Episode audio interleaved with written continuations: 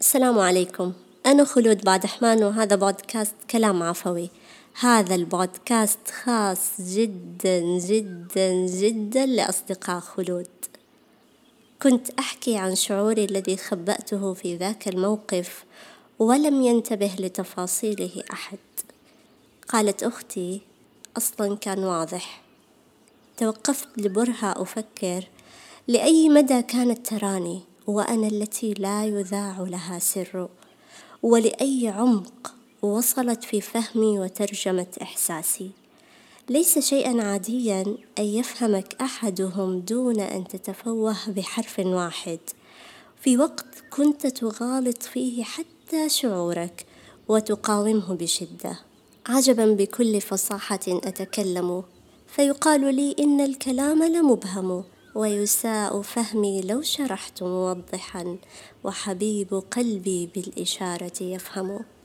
أما أختي فقد فاقت درجة الفهم بالإشارة لتصل لما هو أرفع حيث يترجم الإحساس ويدرك دون أن ترى علاماته.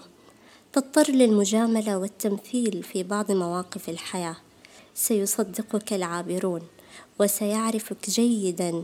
أولئك الذين عبروا من خلالك ومهما كنت بارعا في إخفاء الشعور إلا أنها كذبة لا تنطلي عليهم. يحظى المرء بمكانة في القلب لفضائل فيه لكن لفضيلة التفهم درجة أرفع من الفهم ذاته. وبالذات في الاختلاف لأن فيها تكمن المحاولة والصبر وبذل قصارى الجهد ومغالبة الأنا في الانتصار لها وتتجلى فيها الرغبة الحقيقية في أن ترسو دعائم الود وتبقى.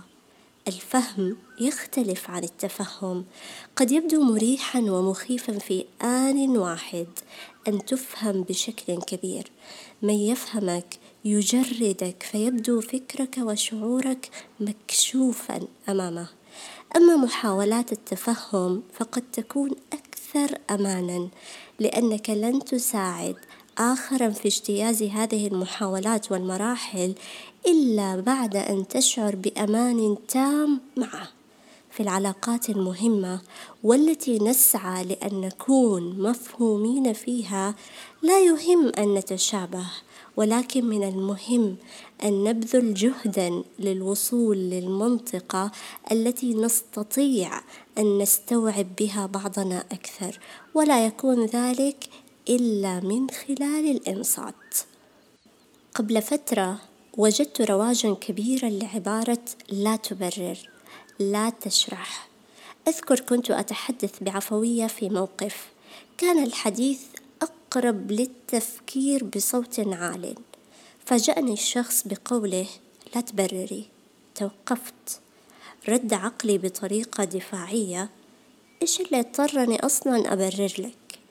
عليك أن تفهم وبالذات إن لم يكن هناك مصلحة للتبرير فإن من أمامك لا يسترسل في حديثه إلا لأريحية وجدها في الحديث معك أو لتقدير كبير لك فلا يريد أن تخدش الصورة الذهنية أو لا تكتمل في عقلك.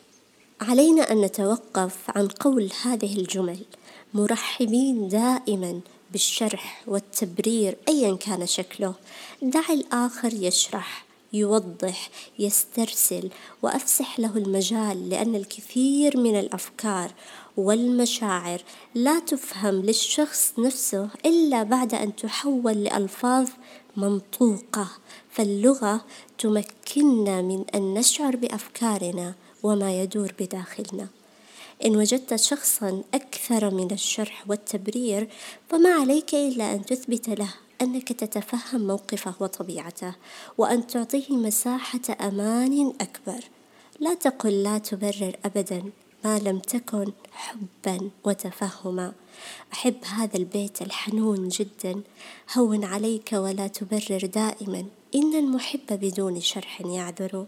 ومع ذلك أحب أن تشرح. وتبرر فذلك لا يعني إلا كل تقديرك لي وأن رضاي مطلب وفهمي غاية وأحاديثي ومهما تكن فما هي إلا أنس وإن كانت تبريرا وشرحا.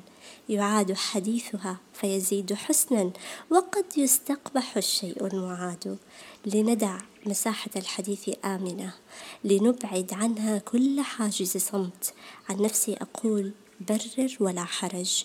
اشرح إلى ما لا نهاية. وإن كنت في مقام تبرير فلم يكن لك إلا لعظيم المحبة والتقدير. ونحن لا نبرر إلا للذين نحبهم. شكرا لاستماعكم. لا تنسوا تشاركوا الحلقة مع الناس اللي تحبوهم بس اللي تحبوهم. ونلتقي بإذن الله تعالى في حلقات قادمة.